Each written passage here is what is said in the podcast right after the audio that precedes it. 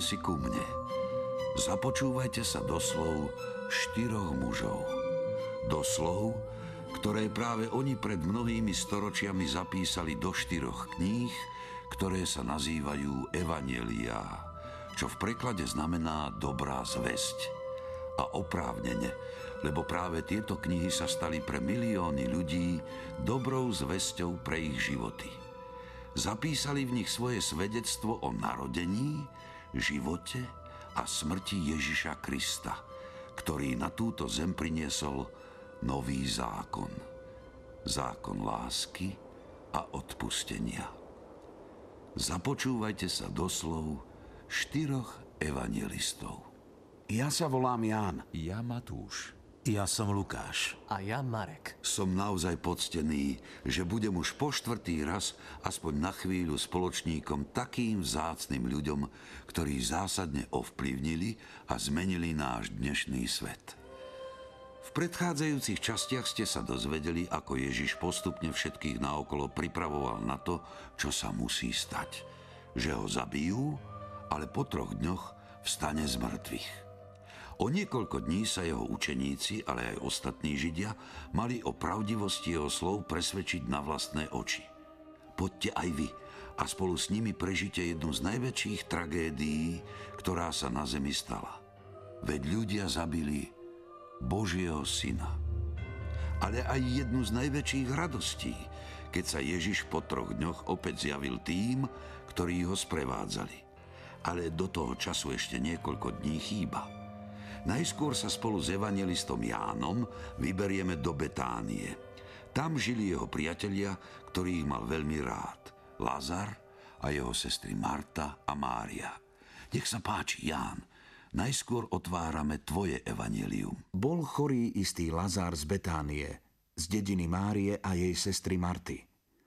Bola to tá Mária, čo pomazala pána voňavým olejom a poutierala mu nohy svojimi vlasmi. Jej brat Lazár odrazu ochorel. Preto Ježišovi sestry poslali odkaz. Pane, pane, prídi k nám. Ten, ktorého miluješ, zomiera. Keď to Ježiš počul, povedal. Táto choroba nie je na smrť, ale na Božiu slávu, aby ňou bol oslávený Boží syn. Ježiš mal rád Martu i jej sestru a Lazára. Keď teda počul, že je chorý, zostal ešte dva dny na mieste, kde bol – až potom povedal učeníkom. Poďme znova do Judei. Rabi, len nedávno ťa tam Židia chceli ukameňovať a zasa ta ideme. Peter, prečo sa znepokojuješ? Nemá deň 12 hodín. Kto chodí vodne, nepotkne sa, lebo vidí svetlo tohto sveta. Ale kto chodí v noci, potkne sa, lebo v ňom nie je to svetla. Náš priateľ Lazár spí, ale idem ho zobudiť. Pane, ak spí, tak určite ozdravie a prebudí sa. Nemusíme tak riskovať. Ježiš však hovoril o Lazárovej smrti a oni si mysleli, že hovorí o spánku. Vtedy im Ježiš povedal otvorene. Lazár zomrel. A kvôli vám sa radujem, že som tam nebol, aby ste uverili. Poďme k nemu. Tomáš nazývaný Didymus povedal ostatným učeníkom. Poďme aj my a umrime s ním. Keď Ježiš prišiel do Betánie, dozvedel sa, že Lazár je už 4 dní v hrobe. Betánia bola pri Jeruzaleme, vzdialená asi 15 stadií. Stádium, to bola staroveká dĺžková miera. Pre vašu lepšiu predstavu to bolo asi 190 metrov, čiže 15 stádií to boli približne 3 kilometre. Naozaj celkom blízko. Prepáč, Jan, že som ťa prerušil. Naozaj to bolo veľmi blízko. A tak prišlo k Marte a Márii veľa Židov potešiť ich v žiali za bratom. Keď Marta počula, že prichádza Ježiš, išla mu naproti. Mária zostala doma.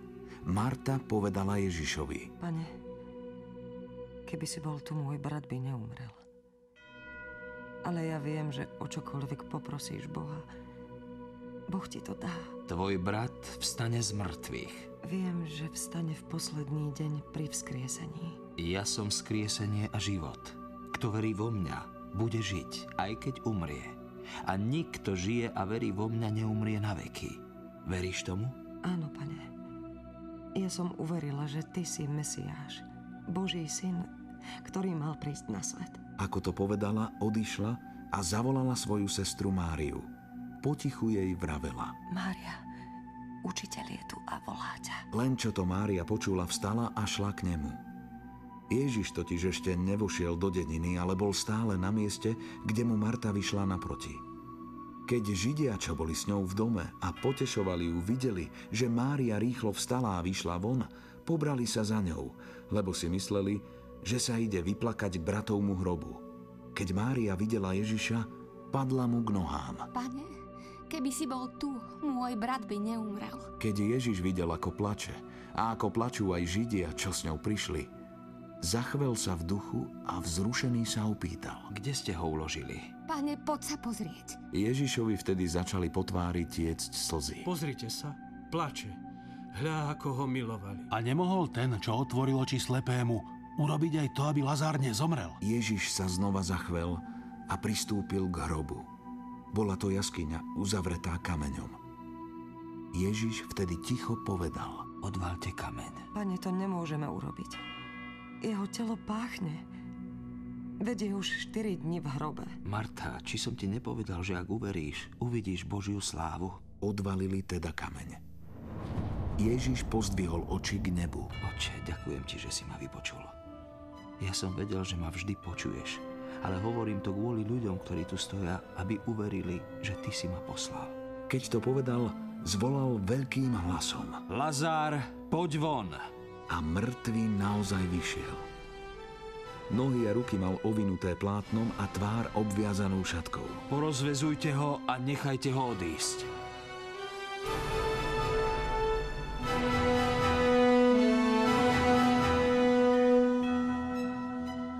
Tých Židov, čo prišli k Márii a videli, čo Ježiš urobil, uverili v Neho.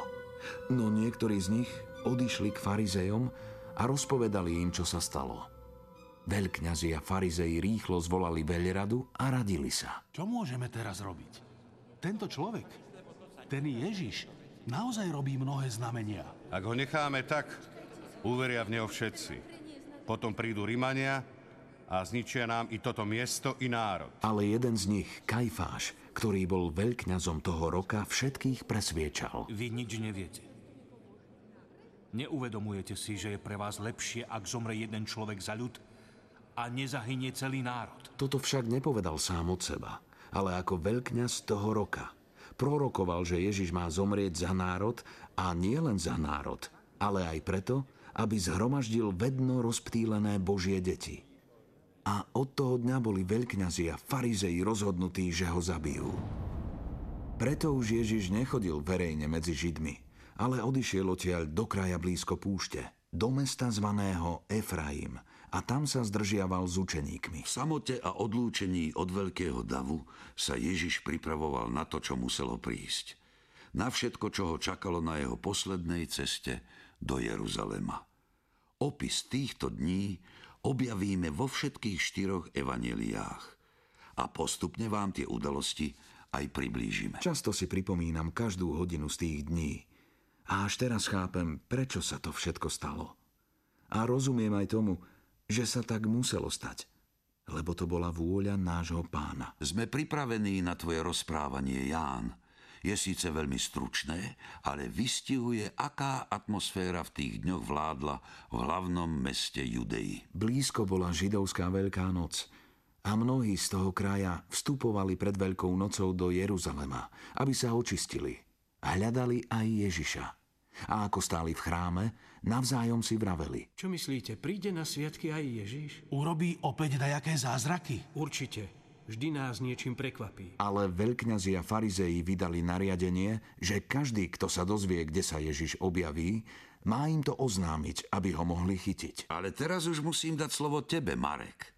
Ty si vo svojom evaneliu zachytil scénu, ktorá nie je voči jednému z vás, voči tebe, Ján, práve najlichotivejšia. Snažili sme sa o pravdivý obraz všetkých udalostí a naozaj aj apoštoli boli len ľudia. A Ján a jeho brat boli veľmi ctižiadostiví. Bolo to naozaj tak. Bol som vtedy veľmi mladý. A viete, ako to je.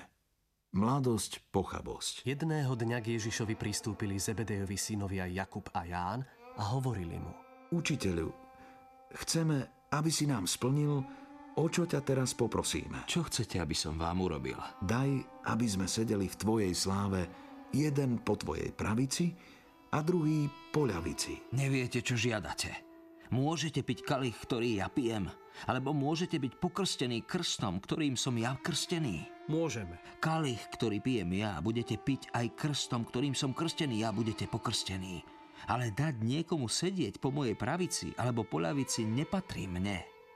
To dostanú tí, ktorým je to pripravené. A môžeš pokračovať ty, Ján. Keď to počuli ostatní desiati, začali sa mrzieť na Jakuba a Jána, teda na môjho brata a na mňa. Ježiš si nás preto zavolal a povedal nám. Viete, že tí, ktorých pokladajú za vládcov národov, panujú nad nimi a ich veľmoži majú nad nimi moc. Medzi vami to tak nebude. Ale kto sa bude chcieť stať medzi vami veľkým, bude vašim služobníkom. A kto bude chcieť byť medzi vami prvý, bude sluhom všetkých. Lebo ani syn človeka neprišiel, aby sa dal obsluhovať, ale aby slúžil a položil svoj život ako výkupné za mnohých. Lukáš, ty si zapísal do svojho evanelia milú príhodu, ktorá sa stala v Jerichu, len niekoľko dní pred židovskou veľkou nocou. Potom Ježiš vošiel do Jericha a prechádzal cezeň. A tu muž menom Zachej, ktorý bol hlavným mýtnikom a bol bohatý, zatúžil vidieť Ježiša, ale nemohol, lebo bol malej postavy a všade bolo veľa ľudí. Bežal teda napred a vyšiel na planý figovník, aby Ježiša uvidel, lebo práve tade mal ísť. Keď Ježiš prišiel na to miesto, pozrel sa hore a povedal mu. Zachej, poď rýchlo dolu, lebo dnes musím zostať v tvojom dome. On chytro zišiel a prijal ho s radosťou. Keď to videli ostatní, mnohí šomrali, že vošiel k hriešnemu človekovi. Ale Zachej vstal a povedal Ježišovi. Pane, polovicu svojho majetku dám chudobným. A ak som niekoho oklamal, vrátim štvornásobne. Dnes prišla spása do tohto domu. Veď aj on je Abrahámovým synom. Lebo syn človeka prišiel hľadať a zachrániť, čo sa stratilo. Tým, čo to počuli, pridal ešte podobenstvo, lebo bol blízko Jeruzalema a oni si mysleli, že sa už zjaví Božie kráľovstvo. Ako sme si už povedali, vtedy bolo medzi Židmi veľké očakávanie príchodu Mesiáša, ktorý mal podľa nich obnoviť Dávidovo kráľovstvo. Istý človek vznešeného pôvodu odchádzal do ďalekej krajiny prevziať kráľovstvo a potom sa mal vrátiť. Zavolal si svojich desiatich sluhov, dal im 10 mín a povedal im. Obchodujte, kým sa nevrátim. Ale jeho občania ho nenávideli a vyslali za ním posolstvo s odkazom. Nechceme, aby tento nad nami kráľoval. Keď sa po prevzatí kráľovstva vrátil, dal si zavolať sluhov, ktorým dal peniaze, aby zistil, ako sa im darilo. Prišiel prvý a vravel. Pane, tvoja mína získala 10 mín. Správne, dobrý sluha. Pretože si bol verný v maličkosti. Maj moc nad desiatimi mestami. Prišiel druhý a vravel. Pane, tvoja mína vyniesla 5 mín. Potom prišiel posledný sluha a hovoril. Pane, hľad tvoja mína. Mal som ju uloženú v šatke. Bál som sa ťa, lebo si prísny človek. Berieš, čo si si neuložil, až než, čo si nezasial. Zlý sluha. Podľa tvojich vlastných slov ťa súdim. Vedel si, že som prísny človek, že beriem, čo som si neuložil, až nem, čo som nezasial? Prečo si teda nedal moje peniaze peňazomencom? A ja by som si ich bol po návrate vybral aj s úrokmi. A tým, čo tam stáli, povedal. Vezmite mu mínu a dajte ju tomu, čo má 10 mín. Pane, veď on má už 10 mín. Na čo mu je ďalšia? Hovorím vám. Každému, kto má, ešte sa pridá. Ale kto nemá, tomu sa vezme aj to, čo má. A mojich nepriateľov, čo nechceli, aby som nad nimi kráľoval, privedte sem a pobite ich predo mnou. Už o niekoľko dní príde tak očakávaný veľký židovský sviatok. Ježiš musel myslieť na to, čo sa rýchlo blížilo.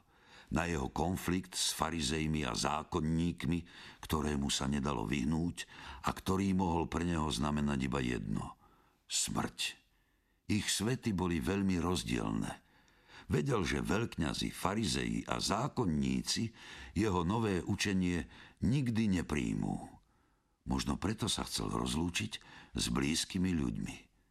Bolo to tak, Ján. Šesť dní pred Veľkou nocou prišiel Ježiš do Betánie, kde býval Lazár, ktorého nedávno skriesil z mŕtvych. Pripravili mu tam hostinu. Marta ich obsluhovala a Lazár bol jedným z tých, čo s ním stolovali. Mária vzala libru pravého vzácného nardového oleja, pomazala ním Ježišove nohy a poutierala mu ich svojimi vlasmi. A dom sa naplnil vôňou oleja. Jedna libra, to bolo okolo 300 gramov. A nardový éterický olej bol tým najvzácnejším olejom, ktorý v tých časoch používali iba králi a kňazi. Tu jeden z jeho učeníkov, Judáš Iškariotský, ktorý ho mal zradiť, povedal. Prečo sme radšej nepredali tento vzácny olej za 300 denárov a nerozdali ich chudobným? Lenže to nepovedal preto, že mu šlo o chudobných, ale preto, že bol zlodej. Mal mešec a nosil v ňom to, čo doň všetci vkladali. Nechajú Judáš, nech to zachová na deň môjho pohrebu. Veď chudobných máte vždy medzi sebou, ale mňa nemáte vždy. Veľké množstvo Židov sa dozvedelo, že je tam a prišli nie len kvôli Ježišovi, ale aj preto, aby videli Lazára, ktorého vzkriesil z mŕtvych. A veľkňazi sa rozhodli, že zabijú aj Lazára, lebo pre ňoho mnohí Židia od nich odchádzali a uverili v Ježiša. Priblížil sa ten deň, keď mal Ježiš a jeho učeníci vstúpiť do mesta, kde sa malo rozhodnúť o všetkom. Ty si vtedy do Jeruzalema šiel s ním. Však, Matúš. Pamätám si presne na ten deň. Všetci sme boli veľmi napätí, lebo sme vedeli, aké nám hrozí nebezpečenstvo.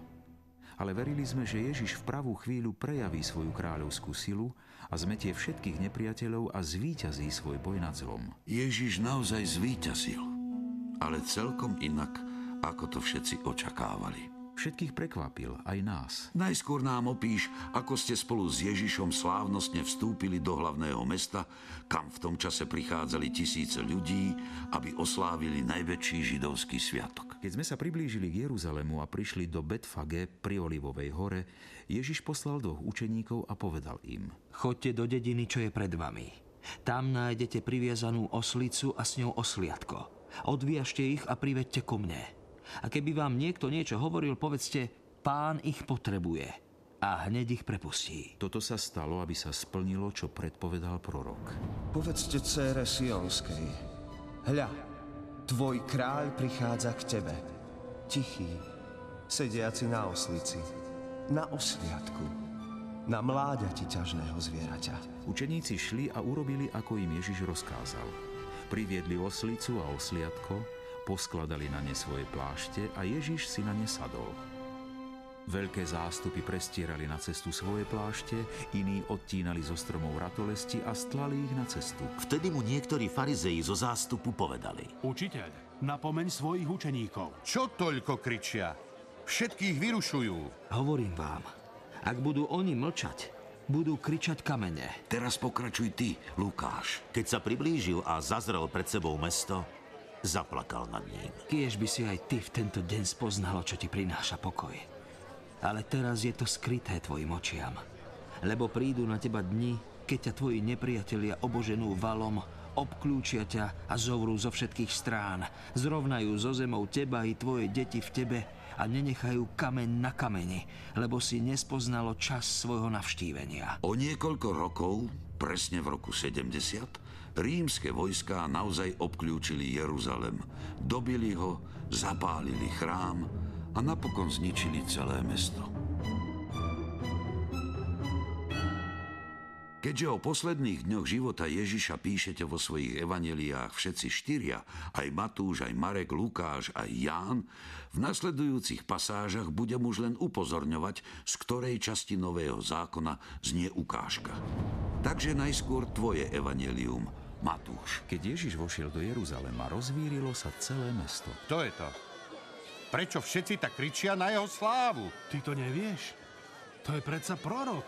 Ježiš z Galilejského Nazareta. Prorok, ktorý už urobil veľa zázrakov. V chráme k nemu pristúpili slepí a chromí a on ich uzdravil. Keď veľkňazi a zákonníci videli divy, ktoré ho nasledovali a deti, čo v chráme volali Hosanna synovi Dávidovmu, veľmi sa na neho nahnevali. Počuješ, čo títo hovoria? Pravdaže, nikdy ste nečítali Z úst nemluvniat a dojčeniec pripravil si si chválu. Potom ich zanechal a vyšiel von z Jeruzalema do Betánie, kde prenocoval. Markovo evanelium v príbehu pokračuje. Keď na druhý deň z Betánie odchádzali, pocítil hlad. Zďaleka zazrel figovník s lístím. Išiel k nemu, či na ňom niečo nenájde. Ale keď k nemu prišiel, nenašiel nič. Len lístie. Nebol totiž čas fíg. Nech z teba už nikdy nik nie je ovocie. A jeho učeníci to počuli. Lukáš, teraz pokračuješ ty. Cez deň učil v chráme, ale na noc vychádzal von a zdržiaval sa na hore, ktorá sa volá Olivová. A všetok ľud sa skoro ráno hrnul za Ježišom do chrámu, aby ho počúval. Teraz Jánovo evanelium. Niektorí z tých, čo sa cez sviatky prišli kláňať Bohu, boli Gréci. Pristúpili k Filipovi, ktorý bol z galilejskej Betsaidy a prosili ho. Pane, chceli by sme vidieť Ježiša. Filip šiel a povedal to Ondrejovi. Ondrej a Filip to išli povedať Ježišovi. Nadišla hodina, aby bol syn človeka oslávený. Veru, veru, hovorím vám, ak pšeničné zrno nepadne do zeme a neodumrie, ostane samo. Ale ak odumrie, prinesie veľkú úrodu. Kto miluje svoj život, stratí ho. A kto svoj život nenávidí na tomto svete, zachráni si ho pre večný život. Ak mi niekto slúži, nech ma nasleduje. A kde som ja, tam bude aj môj služobník. Kto bude mne slúžiť, toho poctí Otec. Teraz je moja duša vzrušená. Čo mám povedať? Oče, zachráň ma pred touto hodinou. Veď práve pre túto hodinu som prišiel. Oče, oslav svoje meno. A z neba zaznel hlas. Už som oslávil a ešte oslávim. Zástup, ktorý tam stál a počul to, hovoril, že zahrmelo. Iní vraveli, Aniel s ním hovoril. Nie kvôli mne zaznel tento hlas, ale kvôli vám. Teraz je súd nad týmto svetom. Teraz bude knieža tohto sveta vyhodené von. A ja, až budem vyzdvihnutý od zeme, všetkých pritiahnem k sebe. To povedal, aby naznačil, akou smrťou zomrie. Zástup mu odvrával. My sme počuli zo zákona, že Mesiáš ostane na veky. Ako to teda hovoríš, syn človeka musí byť vyzdvihnutý? Kto je to ten syn človeka? Ešte chvíľku je svetlo medzi vami. Choďte, dokiaľ máte svetlo, aby vás nezastihla tma, lebo kto chodí po tme, nevie, kam ide. Dokiaľ máte svetlo, verte v svetlo, aby ste boli synmi svetla. Toto Ježiš povedal, potom odišiel a skrýl sa pred nimi. Marek, v rozprávaní teraz pokračuješ ty. Môžeš nám priblížiť, čo sa stalo na druhý deň ráno? Keď ráno išli popri figovníku, videli, že vyschol od koreňa. Tu sa Peter rozpamätal a povedal mu. Rabi, pozri. Figovník, ktorý si včera preklial, vyschol. Majte vieru v Boha. Veru hovorím vám, keď niekto povie tomuto vrchu, zdvihni sa a hoď sa do mora a vo svojom srdci nezapochybuje, ale uverí, že sa stane, čo povedal, stane sa mu to. Preto vám hovorím, verte, že všetko, o čo v modlitbe prosíte, ste už dostali a budete to mať.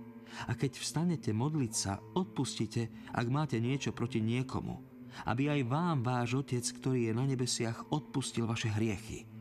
Ale ak vy neodpustíte ľuďom, ani Otec vám neodpustí vaše hriechy. A znova prišli do Jeruzalema. Ako chodil po chráme, pristúpili k nemu veľkňazi, zákonníci a starší a pýtali sa ho. Akou mocou toto robíš? Alebo kto ti dal moc, aby si to robil? A ja sa vás na niečo spýtam. Odpovedzte mi, potom vám poviem, akou mocou toto robím. Jánov krst bol z neba či od ľudí? Odpovedzte mi. Oni rozmýšľali a hovorili si. Ak povieme z neba, povie, prečo ste mu teda neuverili. Ale ak povieme od ľudí, tak sa môžu vzbúriť ľudia v meste, lebo Jána pokladali za ozajstného proroka. Odpovedali teda Ježišovi. Nevieme na to odpovedať. Ani ja vám nepoviem, akou mocou toto robím. Ježiš potom rozprával svojim učeníkom jedno zo svojich posledných podobenstiev. Čo poviete na toto? Istý človek mal dvoch synov. Prišiel k prvému a povedal mu, syn môj, chod dnes pracovať do vinice.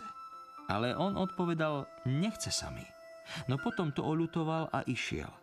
Išiel k druhému a povedal mu to isté. Ten odpovedal, idem, pane. ale nešiel. Kto z týchto dvoch splnil otcovú vôľu? Ten prvý. Veru hovorím vám, mýtnici a neviestky vás predchádzajú do Božieho kráľovstva. Lebo k vám prišiel Ján cestou spravodlivosti a neuverili ste mu. Ale mýtnici a neviestky mu uverili. A vy, hoci ste to videli, ani potom ste sa nekajali a neuverili ste mu. Počujte iné podobenstvo. Istý hospodár vysadil vinicu. Obohnal ju plotom, vykopal v nej lis a postavil väžu. Potom ju prenajal vinohradníkom a odcestoval. Keď sa priblížil čas oberačky, poslal k vinohradníkom svojich sluhov, aby prevzali jeho diel úrody. Ale vinohradníci jeho sluhov pochytali, jedného zbili, iného zabili, ďalšieho ukameňovali. Znova poslal iných sluhov, viac ako predtým, ale aj s nimi urobili podobne. Napokon k ním poslal svojho syna, lebo si povedal, k môjmu synovi budú mať úctu. Ale keď vinohradníci zazreli syna, povedali si, to je dedič, poďte, zabíme ho a jeho dedictvo bude naše. Chytili ho, vyvliekli z vinice a zabili. Keď potom príde pán vinice, čo urobí tým vinohradníkom? Zlých bez milosti zahubí a vinicu prenajme iným vinohradníkom, ktorí mu budú načas odovzdávať úrodu. Nikdy ste nečítali v písme Kameň, čo stavitelia zavrhli, stal sa kameňom uholným. To sa stalo napokým pána, vec v našich očiach obdivuhodná. Preto vám hovorím, vám sa Božie kráľovstvo vezme a dá sa národu, ktorý bude prinášať úrodu. Kto padne na ten kameň, doláme sa. A na koho on padne, toho zadlávi. Matúš, aj v tvojom evaneliu nájdeme zapísané podobenstvo, ktoré Ježiš povedal v Jeruzaleme. Keď veľkňazi a farizei počuli tieto jeho podobenstvá, vybadali, že hovorí o nich. A chceli ho zajať, len sa báli zástupov, lebo ľudia ho pokladali za proroka. A Ježiš im znova hovoril v podobenstvách. Nebeské kráľovstvo sa podobá kráľovi, ktorý vystrojil svadbu svojmu synovi. Poslal svojich sluhov, aby zavolali pozvaných na svadbu. Ale oni nechceli ísť. Znova poslal iných sluhov s odkazom Povedzte pozvaným. Hostinu som už prichystal, voly a krmný dobytok sú pozabíjané a všetko je pripravené.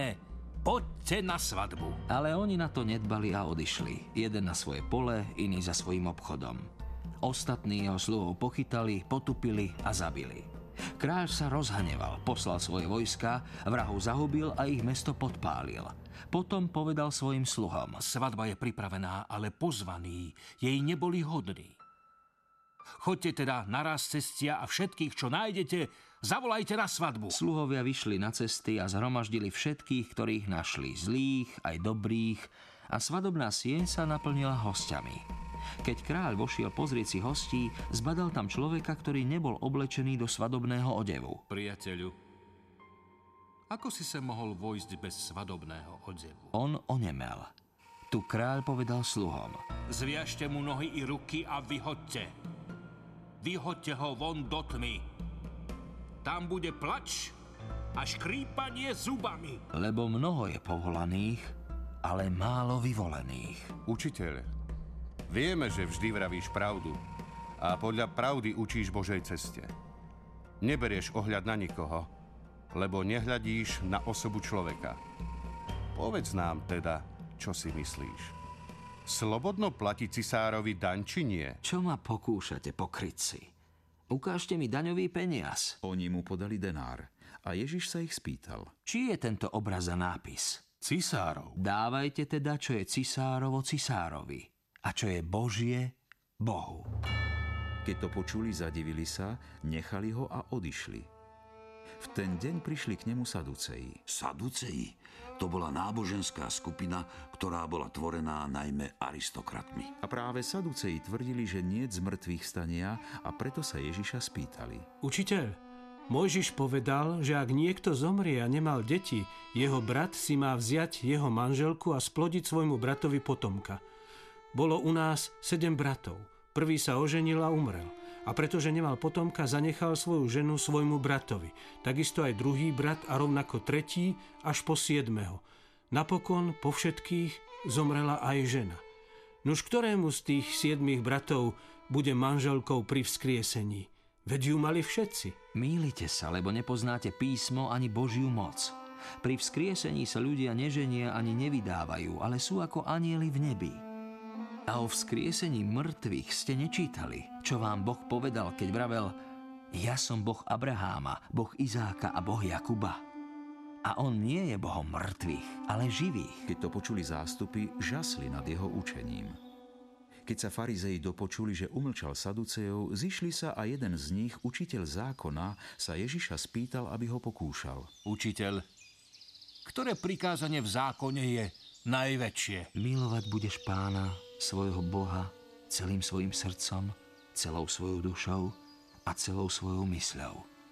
To je najväčšie a prvé prikázanie. Druhé je mu podobné. Milovať budeš svojho blížneho ako seba samého. Na týchto dvoch prikázaniach spočíva celý zákon i proroci.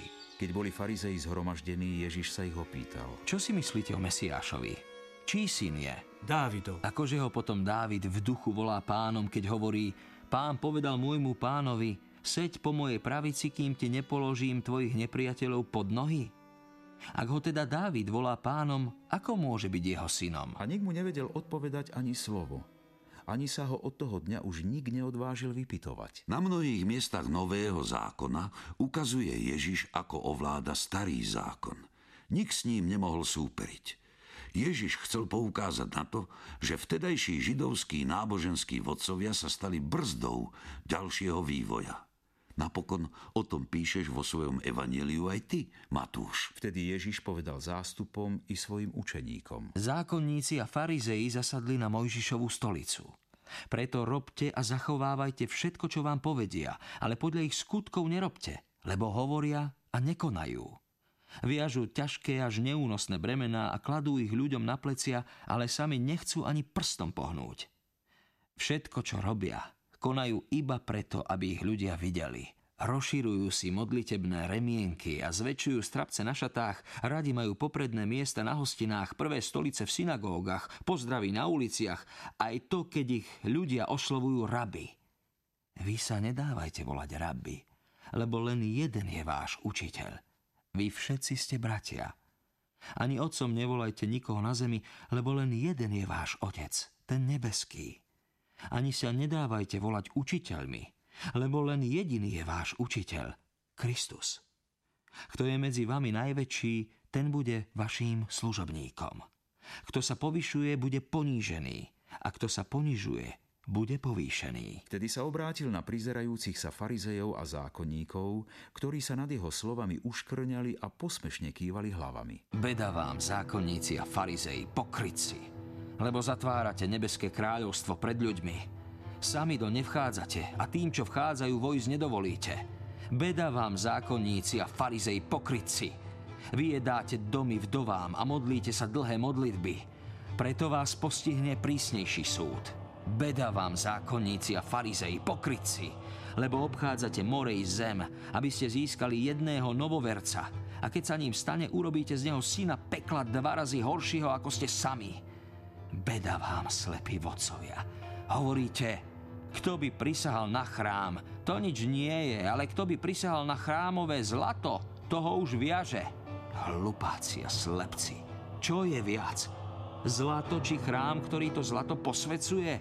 Alebo kto by prisahal na oltár, to nič nie je, ale kto by prisahal na dar, čo je na ňom, toho už viaže.